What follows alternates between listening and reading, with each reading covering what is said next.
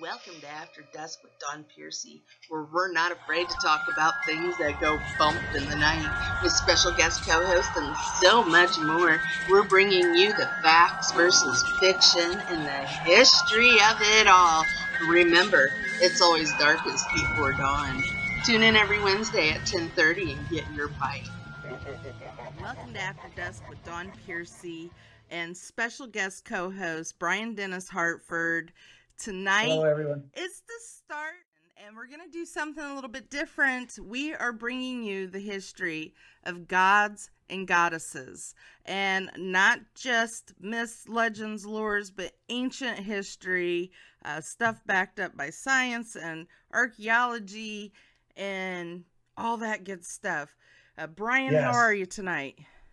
I'm pretty good. How are you? I I'm do think the doing gods are angry at me, though. It's been a rough week. oh man, I'm, I'm yeah. I heard your fridge went out, and then one thing after another. yeah, another. garage door crashed off the ra- off the tracks. The hot water heater went out. Yeah, oh no. man, that's Something, crazy. yeah. I haven't paid my dues. We're we're gonna start off talking a little bit about the history of some of the gods and goddesses that you may be aware of that have taken place since biblical times, um, and then we'll go back way beyond that. Um, there's twelve Greek gods and and, and goddesses, and um, in Greek mythology, uh, that's you know supposedly lived atop you know uh, Greece's Mount, Olympus. So, you know, of course you've you've got Zeus. Okay? Yeah. And and his Roman name would, would have been Jupiter, okay? But there's also evidence that Zeus was a real man. He was a king and he had a family and walked this earth. And there's history and proof to back that up. So are they gods and goddesses or are they Nephilim? Are they mixed? Are they half angel? Are they half alien? That's the question. Nobody knows. So, I mean, really, I mean, we've got all of this unearthing of the giants that archaeologists are doing and stories of the red-headed giants and the Nephilim and the Seraphim, which takes as a biblical approach. But like I said, the history's so much deeper than that. But you know, Yeah. Um, Zeus was the god of the sky and king of Olympus, and uh, his temper affected the weather. And you know, uh, his wife was Hera, and her Roman name Juno. And Hera, uh, or no, actually, she was the yeah, she was the queen of Olympus, and Zeus's wife and his sister. What? What? Oh, okay. So, anyways, Yeah. moving on. Well, it was oh God, I, I don't even know. Okay, yeah. Um, so yeah, there there's symbols, of course, but then there's Poseidon, and and his Roman name was Neptune, and he was the most powerful god, except for his brother Zeus, of course. yes, he affected my hot water heater. He made it go out. He Maybe he did, and he causes earthquakes when you know, Yes. With his temper. and, and then, of course, Hades, uh, which is Oh. Pluto. Oh, wait a minute, are Oh, they? I, I'm telling you what, they match the the planets. Okay, is there some history Right. with that? That's a whole nother subject. Are they making up planets based? No, I don't know. Anyways, Aphrodite, of course, Apollo, um, Ares, uh, Artemis, and you know Athena, uh, he- Hep, Hephaestus, Hep, I can't say it, Hephaestus or something like that. Emphasis. Yeah. Emphasis. Yeah, okay, there you go. Hestia, Hermes. Uh, let's see, we've got Demeter, Dionysus. Uh, I, I think there's even more and more and more. Achilles. Um, and then we get into the the Norse mythology. You've got uh, Odin and Thor and Loki and Freya, and there's so many other of them. And but like I said, that they were actual people that were kings and queens and walked this earth. So the question is, Brian, what is your take on it? I know that you Well, and see my beliefs are are based on you know I, I was raised Mormon, and okay. and uh, you know um, growing up I did study several different religions you know, because we go through that. And uh, yeah, but uh, aside from that, you know, what's what's your take on the gods and the goddesses? Well, I, think uh, in reference to that, I think that this is this is the thing that we're going to explore, right? Is like what what what is the history of gods? Like, kind of where did this whole concept come about, and kind of is it based on on real people, real things, uh, real real entities that have projected themselves on this planet, right? And um, and and this is something that like at toward the end I want to I'm going to touch base because see, God like mankind, God the gods are like an evolution of mankind's uh, mind uh, as it as it grows, as it matures, as it learns new things. You know, starting with how to actually make fire and not just like find fire, how to make tools. You know, how to how to develop societies, how to develop politics.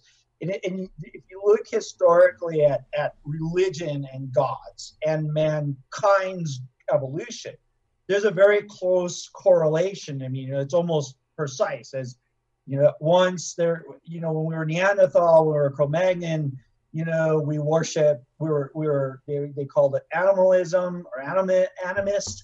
So we worship animals. Back in the day, they had the super predators. They had saber-toothed tigers. They had uh, lions. They had what they called the god bear, which is, which is, which went extinct oh, about over, uh, see, I think somewhere around like maybe, I think it was like 40,000 years ago. But the Cro Magnon man dealt with this thing. I mean, this, this was, this bear was twice the size of the Alaskan, the great Alaskan brown bear. It mm-hmm. would, it could literally kick the ass of two or three polar bears. I mean, this thing was just a massive. So, so, and then of course, you know, ancient man, you know, Cro Magnon, you know, Neanderthal man, they didn't understand like the environment, lightning, where does that come from? Hail, snow, what's going on, right? Mm-hmm. All of a mm-hmm. sudden, you know, it was great last year, everything's green, there was berries and everything to eat, and this year everything's bone dry and there's fires. So really they in order to cope mentally and psychologically, right? They started worshiping these different animals that they saw that were supreme survivors or very cunning or they kind of made like stone, you know, they erected stone monuments or even trees where they hung things from the trees to kind of like for the wind, like to get the winds to stop or to winds to come back or to get it to rain. So though though we are not entirely sure that they had a very clear concept or had created even the idea of God, they knew that there was something that was in supreme power that was in control of their lives. And so they were making attempts to kind of appease it, to to to um, you know, to try to to try to get it to to like do, you know do what they wanted to do. They tried to manipulate God, and this is something else we can talk about mankind and its manipulation of its gods.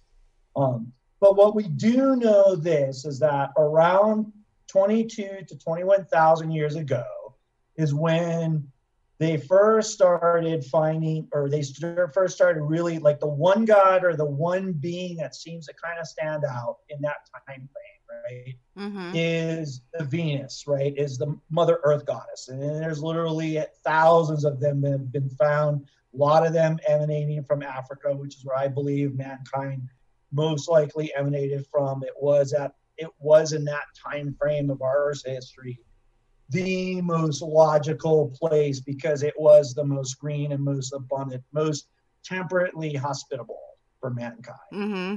So that's what we kind of that's what I'm I know is like we that God is old and God has been around, and then we will we can discuss whether or not it's creation of mankind well, I, you know, the question is, is like, I know history goes on so far, um, and and the Bible goes back to Adam and Eve, and Genesis, but before the start of the Garden of Eden, okay, and and Adam and Eve, I want to know is why humankind before then seemed to be different like uh cavemen? Uh, how could they go from cavemen to adam and eve? That's what i'm wondering. Because that the evolution thing for so- me it's like okay you know you've you've got darwin you've you've got you know evolution. Uh, there's some people that believe that you know um nibiru crashed into to earth and caused the big bang theory and you Right. know and um plants and animals you know whatever um made it to to earth. And so I mean there's so many different takes and angles on it. And I know that they're saying was that that the history goes back for millions of years but were there people with the dinosaurs in the in the dinosaur ages? And were there giants? And were the giants Nephilim? And I mean that is also to me more proof that that God you know it, it, the Right. the seraphim and the fallen angels that they had been here way longer than anybody has ever known about. Right. Well, so for me, so for the public, right, to thing to know about me is is um, okay. So first, I do consider myself a Christian, and I do believe that there is a God, like one God, or and really God is just it's it's just a name that I that we give it, right? To understand what I really believe is that it is it is an energy source.